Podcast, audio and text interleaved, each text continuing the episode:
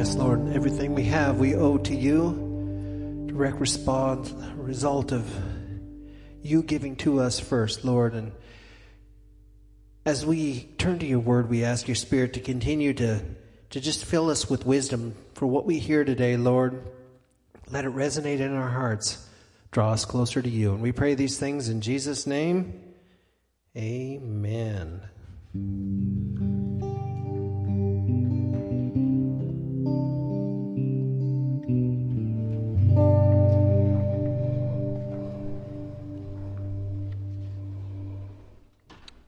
People who forget history tend to make the same mistakes over and over again. Um, failure to study history causes us to make mistakes over and over again. If we learn from people who have gone before, if we learn from mistakes made, if we learn from successes made in the past, uh, whether it is uh, on the world stage or with technology, whatever it is, when we, when we build on that, we learn wisdom. And Paul here in 1 Corinthians 10 is appealing to the Corinthians to remember lessons from history. Remember things that had happened in the past. Um, the study of God in his, in his, relationship with Israel in times past um, reveals and builds up what is good and what is destructive, what works and what doesn't, what enslaves people and what frees us and what pleases God, what brings judgment upon people, what brings rewards on people. So, beginning in 1 Corinthians 10, verse 1 Moreover, moreover, brethren, I do not want you to be unaware that our fathers were under the cloud and passed through the sea. All were baptized into Moses in the cloud and in the sea, and ate the same spiritual food, and all drank the same spiritual drink. For they drank of that spiritual rock that followed them, and that rock was Christ. But with most of them, God was not well pleased, for their bodies were scattered in the wilderness. Now these things become our examples to the intent that we should not lust after evil things as they also lusted. And do not become idolaters, as were some. As it is written, the people sat down to eat and drink and rose up to play. Nor let us commit sexual immorality, as some of them did. And in one day, 23,000 fell. Nor let us tempt Christ, as some of them also tempted, and were destroyed by serpents or nor complain, as some of them also complained, and were destroyed by the destroyer. Now, all these things happened to them as examples, and they were written for our admonition, upon whom the ends of the ages have come. Therefore, let him who thinks he stands take heed lest he fall. No temptation has overcome you, except such as is common to man. But God is faithful and will not allow you to be tempted beyond that which you are able. But with the temptation will also take make a way of escape, make a way of escape that you may be able to bear it. Lord God Almighty, we thank you for your word. We thank you that we can learn from it, that we can build our life upon it, that we can trust it, and it changes our life. Lord, we just ask you to apply your word to our heart and we ask you to speak to us and build us up spiritually tonight or today. In Jesus' name we ask it. Amen. From Paul's words here, it seems like the church in Corinth felt like the fact that they had accepted Christ, that they had made a verbal uh, notation of that, that they had been baptized, uh, and that they had partaken in communion, the Lord's Supper they felt like it made them, or should make them, immune to the temptations of idol worship. Idol worship was all around them in that city. It was a huge focus uh, of those people. It was a huge focus in their life. You couldn't get away from it. It just it smacked you in the face everywhere you went was the idol worship. And they felt like they should just be completely immune to it because they had gone through these uh, these steps they had gone through these um, these, these uh, religious rituals that are, were a part of the Corinthian church, and, and they're still a part of what we do today. We, you know, we make a, a verbal declaration of belief in Jesus Christ. We get baptized. We take communion. We do those things. Um, but those things don't make us immune to temptation. Those things don't suddenly magically change us, although we might wish they would, but we're still tempted. We're still tempted. And uh, from what I've heard, you know, talking to people who are a, a little bit older than I am, it doesn't change. As you get older, you're still tempted. It's just that the temptations change. Things that tempted you when you're 20, they don't tempt you when you're 60. It's just different. But you still are tempted. You still have problems with this body, with this human nature. You still have problems of, of anger, have problems of jealousy, those kinds of things. Those are still, and you can call those temptations. Those are temptations to behave in a way that does not honor God. It doesn't, uh, it doesn't uh, show us to be in a good light as Christians. Those things are still there. Verses 1 through 5 describe four privileges that the Israelites had that did not guarantee a blessing. When the children of Israel left Egypt, they were guided by God by a cloud. They were guided by God by a pillar of fire. Uh, they crossed the Red Sea. God, God supernaturally provided a way for them to cross the Red Sea. Not only did He part the water, but He gave them dry ground to walk across. Um, they were eating manna and quail in the desert for the entire time that they were wandering in the wilderness. And God supernaturally provided them water.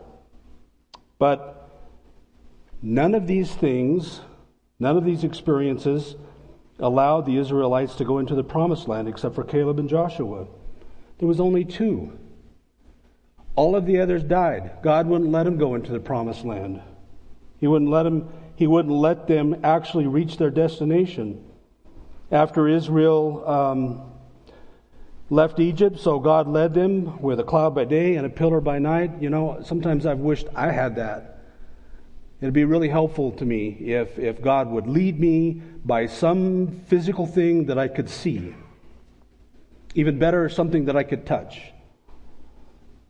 And yet, even though the Israelites had, had uh, the benefit of that, Everybody could see it. it. It wasn't just a special few who could see it. They could all see that the pillar was moving or the cloud was moving. Follow the pillar, follow the cloud. But it, it didn't lead them into the promised land. Didn't lead them into the promised land because their life, their life as they were living it right then, it didn't please God. It didn't reach that level. Paul makes the association between the water of the Red Sea and the cloud, the cloud and the sea, he, he equates that to a kind of baptism. And he says, even though they went through that water, they still were tempted. And he's just saying, even though you've been baptized, it doesn't make you immune to temptation. It doesn't make you immune to idol worship. And idol worship is one of the one of the uh, you know it's a it's high on the list. It's high on the list of things that displeases God. Why? Because because we're replacing God with an idol. We're replacing God with something. And you might be st- sitting there today, you might be saying, well, an idol is something made out of wood or made out of uh, marble or rock or something, and, uh, and, and, it's shaped into some sort of a form of, of uh, you know, a person or an animal or something. I don't have that in my house. I don't, I don't worship that. And that's ridiculous. I would never worship that. But there might be something in your life that you've made an idol. You've made it more important than God. And you look to that thing, whatever it is, it, it gives you more pleasure to uh, engage in that, in that activity or to, to whatever it is, um, you know, to reach that. Sometimes it's, sometimes it's achievement, isn't it? Sometimes people live their life to achieve um, something wealth, notoriety, to achieve something, and it replaces God. That, that displeases God. Because nothing should come before God. God should be first. God should be top.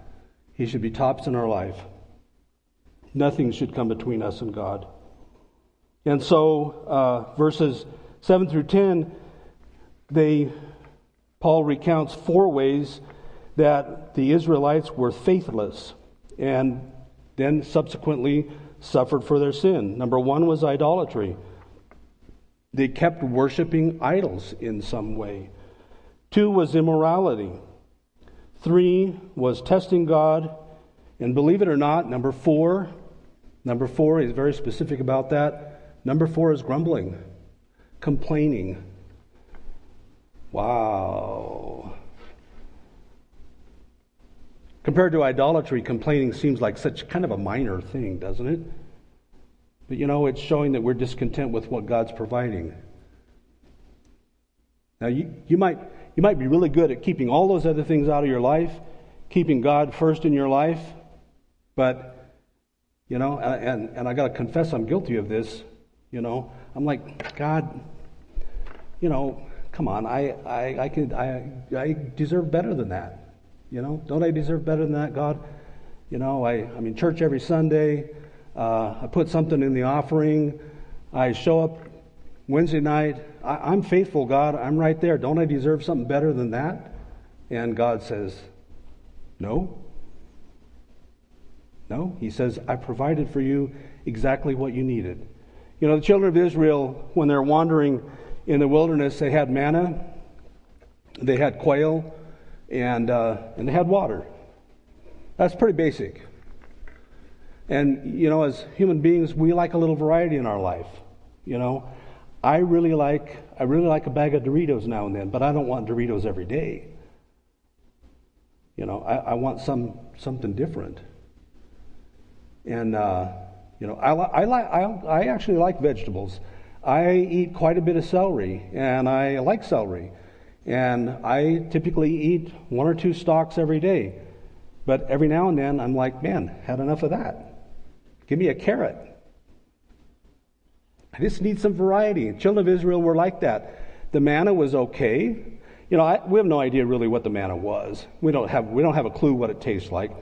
You know, when I envision it, I, I sort of envision it as uh, kind of like maybe a small roll or something, kind of a bread-like thing, but I don't really know. I don't know what it tasted like, but it must have been okay. I don't, you know, God wouldn't have given them something that was horrible tasting. You know what quail would taste like. That sounds good. You know, so you have a little bread and a little meat and some water. But the problem was is that they were used to the leeks and the garlic and all this stuff from Egypt. All of this flavorful, spicy stuff that they could cook with. And they weren't getting that. And they started grumbling. They started complaining. They were like, God, you know, where's the garlic? Where's the onions? Where's the other stuff? We had all this variety in Egypt, and, uh, and pretty soon they were saying, you know what, life was better off enslaved to the Egyptians than what we have now. And yet God was trying to usher them into the promised land, and they were complaining. They were complaining about that. God gave them everything that they needed. They didn't need for anything. Isn't that kind of like us today? You know, we, honestly, we're blessed in the United States. We're blessed. Uh, even typically, the poorer of us live better than 90% of the world. We have everything that we need. I can tell by looking at every single one of you that you get enough to eat. And probably with some variety. You know? And and that's where the Israelites were at. They had enough. But they started looking back. They're looking back to what God had delivered them from. It's pretty easy to do when you're a Christian. You know, when you're a Christian and you've managed to, to see the truth, you've made a choice for Christ, you've, you've made those steps, you're moving forward, and all of a sudden, you're missing what you had when you were worshiping the idol you're saying, wow, that, that was a good time. That was a really good time. And I really miss that. I, I really miss those friends that I had back when I was doing that. And pretty soon, you're looking back more than you're looking forward. And that's what the Israelites did. And that is part of the reason why they never made it to the promised land. They all died in the wilderness. It wasn't until that next generation came up, those children that were born while they're wandering in the wilderness, that next generation came up, that they actually made it into the promised land. If you're equating that to, you know, to being saved, I'm not implying that those Christians or that those Israelites that, that God didn't provide a way to heaven for them. I'm not implying that. I'm just saying that they didn't, they didn't achieve the promise that God had for them. You know, there's some, there's some who view uh, uh, God as uh, creating a person with the end in mind. You know, whereas this, this Christian is saved, this Christian's going to go to heaven, this Christian is going to have the very best that heaven offers, and this one over here is not even a Christian, will never become a Christian, and is destined for hell. That is not, that is not the situation. The Israelites very clearly had a choice in the matter. God gave them a choice. It's up to you what you do. God gives us a choice. God gives us a choice whether or not we're going to listen. Are we going to listen to what God says? Are we going to listen to His Word? Are we going to respond to His Word? Are we going to move forward rather than backward? Are, are we willing to leave the idols behind? Are we willing to walk away from them? Because God has something better. He has something better for us. Sometimes we can't see, or maybe we can't comprehend what the better thing is. But we know very clearly what we had when we had when we were worshiping the idols. We know very clearly what that was. So are we going to trust in God and move forward, or are we going to look back? Because whatever God has, you know, you could call it the promised land for yourself if you want to. But God has something for you, something in your future. And usually we can't see it.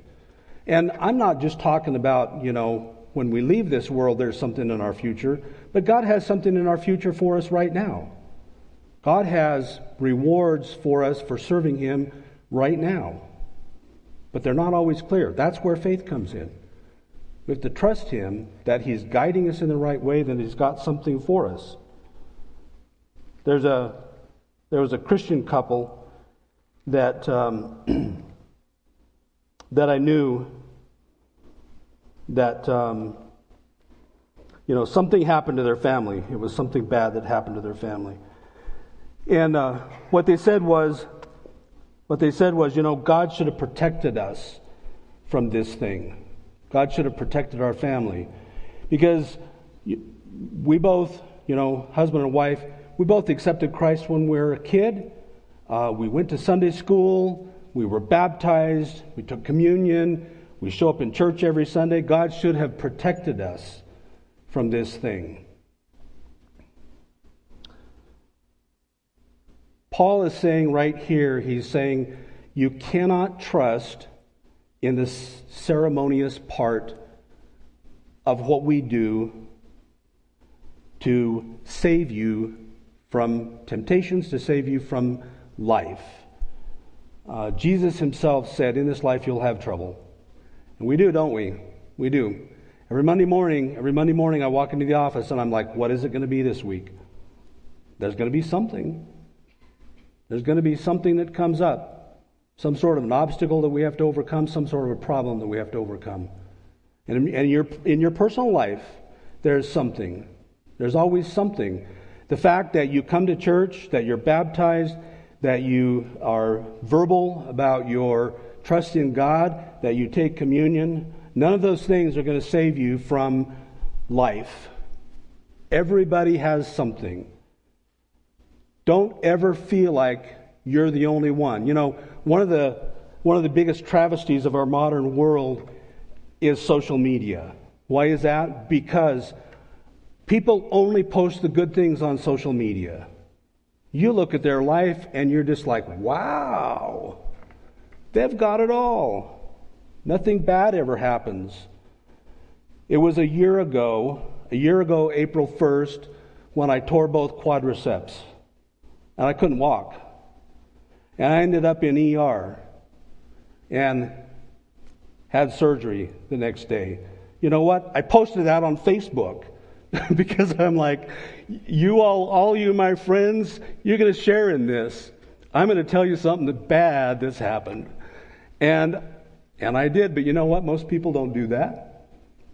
Most people post a picture of themselves with a new car. They post a picture of themselves at dinner. How many pictures of food are online? It's like all people do is eat. But that they post the good things. Don't ever, that's not real life, folks. That is not real life. Because everybody's got something. And everybody's got something usually every week. There's something new. Right now, I have two sinks at home that I need to fix. There's always something. That's just as life, that's just as how it goes.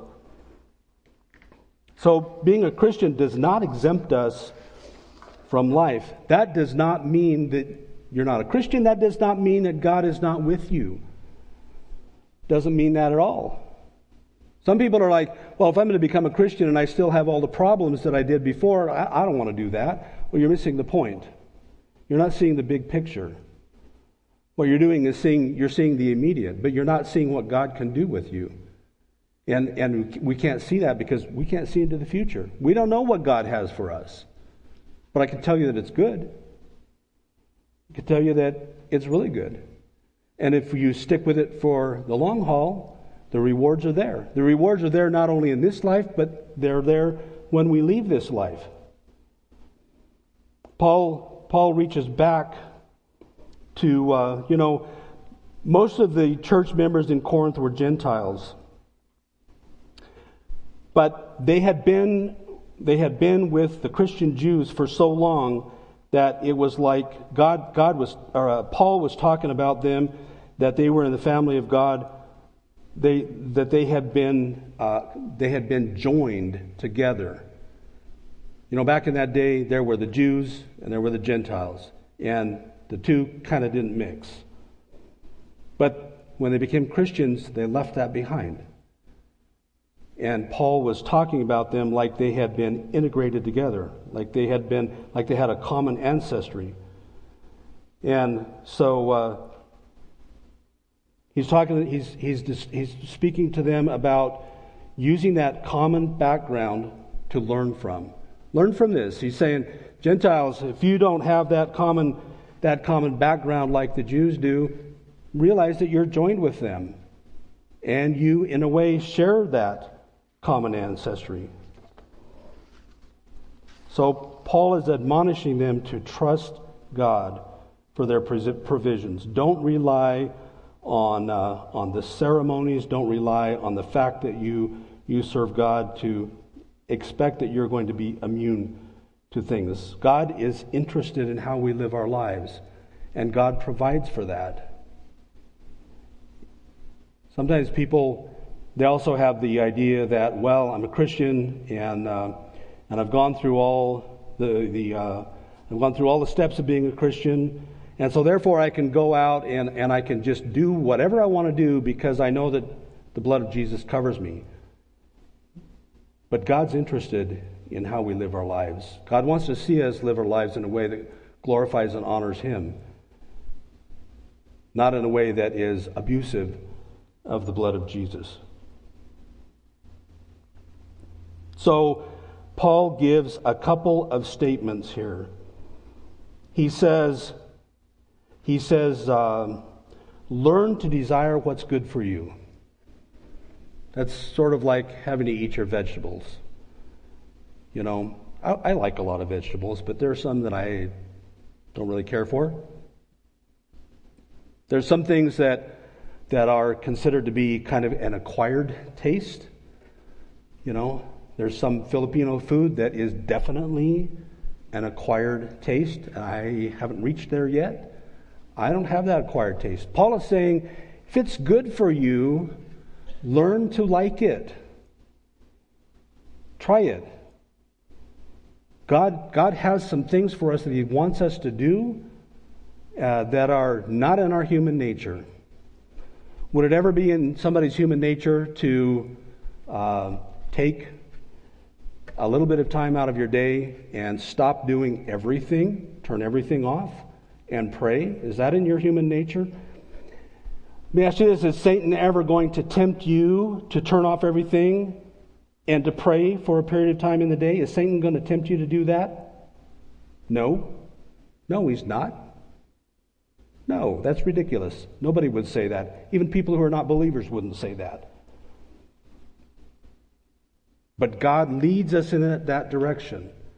He says, take a little bit of time out of your day.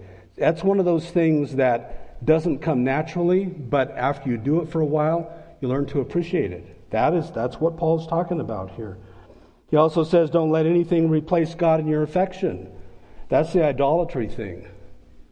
Don't let that replace uh, God being foremost in your life. He says, put your personal lives into the context of love and commitment. What's that one? He's saying, don't live an immoral life. He's saying, he's saying, find somebody that you love and marry them and be faithful to them. And don't step outside the marriage. Love and honor your mate. Love and honor your spouse. That glorifies God. That honors God. And then there is uh, trust God for our needs. Trust Him for our needs. Look to God for our needs. You need a job, pray about it. You need a better job, pray about it. Because God will lead you into the right thing. Sometimes it's a, sometimes it's a weird way that you go. But ultimately, you get somewhere and you're like, I this is where God wants me. And it may be a very strange position. You know, I've done a few, I've done a few strange things in my life. But I know for every single one of those that I was exactly where God wanted me for that time. And it lasted for a while, and then it ended. And then there was something else. But I trust him. I trust him right now that if, if my situation ended right now, that God has something else. He would lead me into it. As long as I look to him, as long as I keep my life centered on him, I don't let anything get in the way between him and I, that he will take care of that. He will take care of exactly what I need. We need to be realistic about the trials that we're going to face.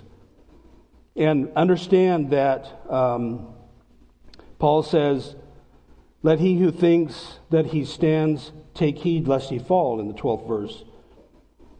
We need to be realistic about the trials that we face and understand that are, especially for men, especially for men, because as a man, we're like, I got this.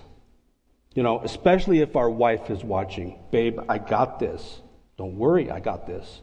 I can do this. You know, I re- you know what I realized when I hurt myself last year? Because for about two and a half months, I, I couldn't get up by myself. I had to have help getting out of the chair. And I used a walker. Do you know how humiliating that is? That's humiliating. I suddenly realized, babe, I don't got this. I don't got this, babe. I need help. You know, for men, we don't want to ask for help. The most important thing we can realize, I believe, as men is that we don't got this. We need help. We need God's help. We need big help. When we stop relying on ourselves and turn to God and ask God for help, everything changes. Paul is saying there, Take heed lest you fall. Pride. Pride. Pride comes before the fall, doesn't it?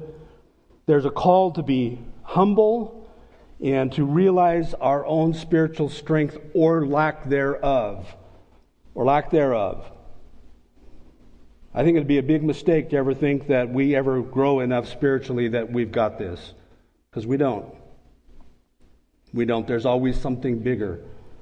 No, we need to realize what God says is that that temptations will come our way, but He's not going to let anything tempt us that we can't deal with. But He doesn't mean that doesn't mean deal with it by ourselves, does it? It means deal with it with God's help. With God's help, we can overcome. With God's help, we can overcome anything because God won't send the really big things to us. But what you understand is as you grow in spiritual strength, as you grow in your ability to trust God and, and put God in control, the temptation is going to get bigger. The trials are going to get bigger. They don't get smaller. If you're a Christian and you don't have any trials in your life, you better go check yourself. Because for some reason, Satan doesn't even feel like you're worthwhile to send a temptation your way. But if you're serving God, and if you're where God wants you, and you're working with God, if you're doing His will in the place where He's placed you, it's going to come at you. And it's not going to stop. Just because you become a Christian doesn't mean the tough times don't the, the, the tough times stop. Bible says that you look at the prosperity of the wicked and you despair. Why is that? Because you're looking at somebody and you're like, wow, they are the most pagan person that I know, and look at what they've got. They've got the big house, they've got the toys, they're traveling. What's up with this? God, I'm over here serving you. I'm over here, you know, working, trying hard to submit myself to you and to stay humble and to look to you for guidance. And, and I'm praying and I'm, I want to be right where you want me, God. And why do they have all of that and I have this? But you know what? They don't have God, they don't have Jesus. The devil doesn't even think that they're worth sending anything their way because they're not a problem. They're not a threat to Satan, are they? They're not a threat to the kingdom. If we're serving God and if we're doing what it is that He wants us to do, we're bolstering the kingdom. We're helping build the kingdom in whatever way it is that God's put in front of us. And Satan doesn't like that. Satan's going to throw everything he can at you. And you need God to deal with it. You need God to stand with that. You know, it's easy for Christians to, to build these straw men. Um, and, you know, uh, we recognize that there are demons that inhabit this world as well as us. They're very real. We can't see them, but we can see the influence that they have. But sometimes Christians, they want to they want to just, you know, they want to say, well, if, if I speak against the demon and I use a platitude here, a verse there, you know, that the demon will just fall. Not really. Not really. That kind of thing takes God. That kind of thing takes God to withstand. And, and just simply, just simply reading some verses and saying, well, I've done, I've, I've done my part. See, that's the problem, is that you're, you're thinking you did it yourself. You're thinking that you took this action and, and it solved the problem. But what did God do? Did you involve God in that? That's, that's a little bit of pride there. Pride is such a dangerous thing. Pride is really a dangerous thing. We need to be realistic about the temptations and understand that, you know, you cannot just wait until you're in the middle of a problem or a temptation to call on God. You need to be prepared. You need to do that every day. You need to wake up in the morning and say, I need you, God. I need you today. I don't know what's going to come at me today, but I need you. I need you to show up. I need you here to deal with this because I can't. When you get that recognition, things change. I can't do it, but He can. And I want Him with me. God's not going to be with you if you don't invite Him. If God is unwelcome in your life, He's going to say, okay. You don't want me in your life? It's your choice. We have a choice. Don't ever think we don't have a choice. And it's something, honestly, it's, it's something that we make every day. It's a decision that we make every day. I'm going to walk with God today. I want God in my life today. And if God directs you away from something, turn away from it because it's not for you. If God directs you towards something, turn towards it. You might look at it, you might say, wow, why, why, why am I going there? What is this for me? I, I don't, I'm not interested in that. Go anyway. Go anyway because God has something there for you. Maybe He's going to use you in some way in that place. So, trials are common to everyone. Um, people going through difficult times. Paul gives his readers a couple of words of assurance there about trials and temptations. Uh, the first one I've already mentioned God will not allow you to be tempted beyond what you're able in verse 13. And then there's a statement uh, that's found in other places about um, God filling our strength and meeting our weakness. And Paul assures us that in the temptations that we have, God will make a way of escape. Says God will make a way of escape. What do you have to do? You have to take it. There again, there's another choice. You know, sometimes people, they're like, oh, I fell into temptation and, huh, couldn't do anything. Did you want to do anything? No, you were enjoying it. You were enjoying that temp. Let's be honest about it. You enjoyed it. You didn't want to take the way of escape. God gives you a way out. And I firmly believe that when we're in a situation where we really need to get out of it, we need to leave that, the Holy Spirit will tell you that. The Holy Spirit will tell you to leave, but you have to listen. You're the one running your feet, you're the one moving your feet. And it's, it's kind of like that old joke, you know feet don't fail me now. Get me out of here. But we have to be willing to do it. And too often, people are enjoying it. They're enjoying whatever it is that they're caught in. So, verse 14 Therefore, my beloved, flee from idolatry.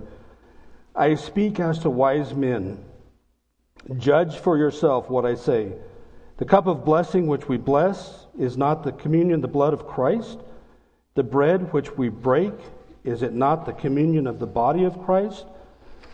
For we, as though many are one bread and one body, for we all partake of one bread. Observe Israel after the flesh. Are not those who eat of the sacrifices partakers of the altar? What am I saying? That an idol is anything, or what is offered to the idols is anything.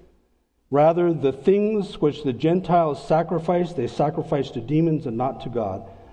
And I do not want you to have fellowship with demons. You cannot drink the cup of the Lord and the cup of demons.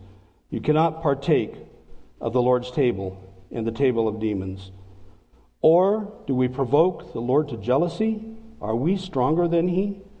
So Paul starts talking about the dangers of overestimating your own strength.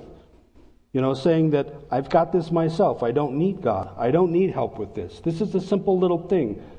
Paul is saying don't make the mistake of overestimating how strong you are. He's saying that there is an incompatibility of being a Christian and worshiping an idol.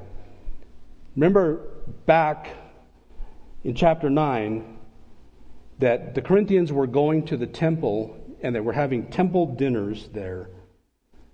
This is the worship of the idol. This is the temple to the idol. They were having dinners there. And Paul, Paul told them, he said, that's just food.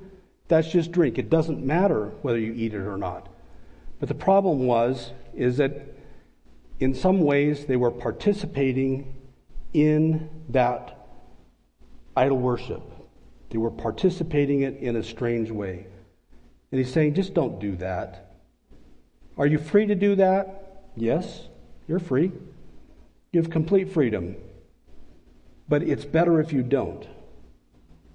And so, Paul is telling them that you need to completely separate yourself from the worship of idols. He even says here, separate yourself from the people who worship idols. Now, you can imagine that if you were involved in that idol worship, that probably most of your friends were also involved in that idol worship. Most of your friends were going to that temple. They were engaged in everything that went on there. And so when you left, what did you also leave? You left your friends. You left them behind. You know, sometimes that's hard, isn't it? It's hard for me. It's hard for me. I don't have like a lot of really close friends. I just don't. And so if I have to separate from a really close friend, it, it kind of hurts. It's not easy, it's difficult. But Paul is saying you have to separate yourself completely from the worship of idols. And you can imagine that, like today, if you were involved in something really big, you know, really big, um, it, it's, a, it's a hobby that is probably expensive, and, and it's a big part of your life. And you have all those friends in there, and you realize that that is an idol for you. God makes it clear to you you need to leave that behind. So if you leave that behind, but you stay friends with all of your friends, and every time you're together, all they talk about is that thing, whatever it is. That's all they ever talk about. You're going to be tempted to go back into that? You sure are. Yeah, you are. Because you're going to miss it. There's some sort of a camaraderie that develops in those kinds of things. There's a camaraderie that, that you miss if you leave it behind. And there's a connection, there's a special connection that people have with friends who are involved in the same thing. You know, you may not have anything else in common, but you have that in common. And that's what directs your life. That's what you think about. That's what you talk about. And so Paul is saying if you're going to separate yourself from idol worship, you have to leave that behind. You know, the Israelites, various times actually, they wanted to be like other nations. And even in their religion, even in their worship to God, they wanted to be like other nations. You know, at one point they wanted a king. God was their king. But they wanted a king they could see. They wanted a king that was physically there. And God, God gave them that. But it was a step down. Because what God had provided them for them in the beginning, what God had had uh, initiated for them was the best. They gave up the best for something worse, for something better. We don't want to do that. We don't want to trade something that is great for something that is substandard. You know, it may not look like it's substandard to us, but we're not seeing it through God's eyes. God God, when He directs us, He directs us for the very best.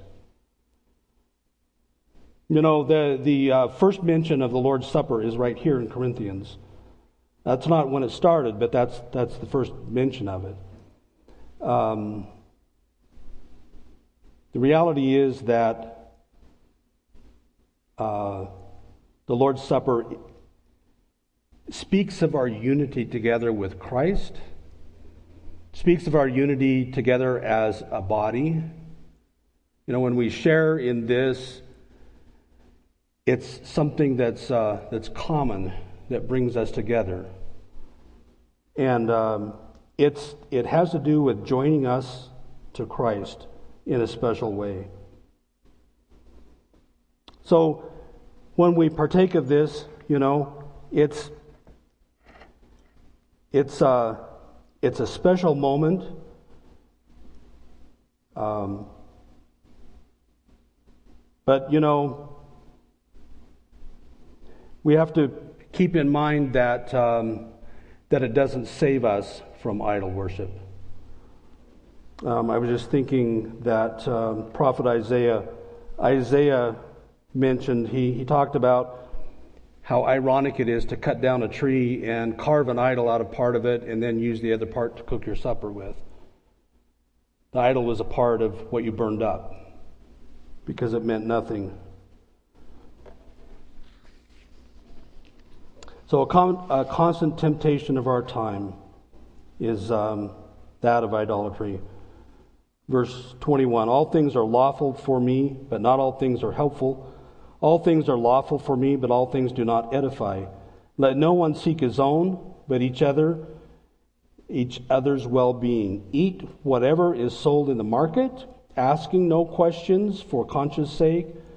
For the earth is the Lord's and all its fullness. If any of you who do not believe invite you to dinner and you desire to go, eat whatever is set before you, asking no questions for conscience sake. But if anyone says to you, This was offered to idols, don't eat it for the sake of the one who told you and for conscience sake, for the earth is the Lord's and the fullness. Conscience, I say, not your own, but that of the other.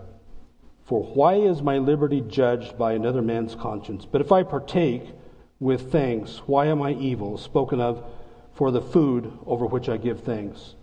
Therefore, whether you eat or drink or whatever you do, do for the glory of God and give no offense either to the Jews or to the Gentiles or to the church of God. Just as it pleases all men in all things, and not seeking our own profit, but the profit for many. You know, Paul didn't lay down an overarching rule for them. He didn't say, here are five things that you do and that you don't do. Um, what he did was he, he directed them to function from a conscience sake. And when, when you know, often when we speak of conscience, it's not, it's not Jiminy Cricket on your shoulder, okay? That's the Holy Spirit talking to you. The Holy Spirit is speaking in your ear, and He's directing you. And Paul is just simply saying here, you know, food is food, but if you're going to hurt somebody by it, or if somebody's going to, going to have wrong, the wrong idea, about you or about the God you serve, then don't do it. And you judge. You judge for yourself. You know, there is nothing wrong. There's nothing wrong with, uh, I'm just going to pull something out of the air here. Nothing wrong with riding motorcycles. But if it becomes an idol for you, if it becomes your God, and you're replacing God with that, then it's a problem. And if you leave that and you focus your heart and your life on serving God and you leave it behind, and then you want to go back to it, but there are people watching you and they're going to say, oh, he returned back to idol worship, then don't do it. That's basically what Paul is saying. You know, it's easier to agree with the wisdom of the principle, it's easier to agree with what Paul is teaching us than it is to actually do it. It's not easy, it's difficult. You need God. You need God, you need God in your life, you need God in your heart. You need God to overcome all of those temptations. And um, I hope we can learn from Paul. I hope it's not too convoluted. Sometimes it's a little mixed up, and I don't feel like I do very well talking about it, but um, I hope we can learn from that. And so, in a few minutes, we are going to pray. Um, we're going to take communion today. And uh, what we'll do is um, the guys who are going to serve that can serve it. And then when we all have it, then I'll read a scripture and then I'll pray and, and we can take it together. So if you guys, if you guys could come down and uh, prepare to serve that. That'd be great. Lord God Almighty, we thank you for the life and for the blood, the body of Jesus. We ask you, Lord, that you would apply it to our lives, that you would cleanse us. We ask you, Lord, that you would direct us and enable us, help us, work in our hearts, remove those things that need to uh, be out of our life and put those things in our life that need to be there. We want to we want to bless, we want to honor you, and we thank you for these uh, elements of communion today. In Jesus' name we ask it. Amen.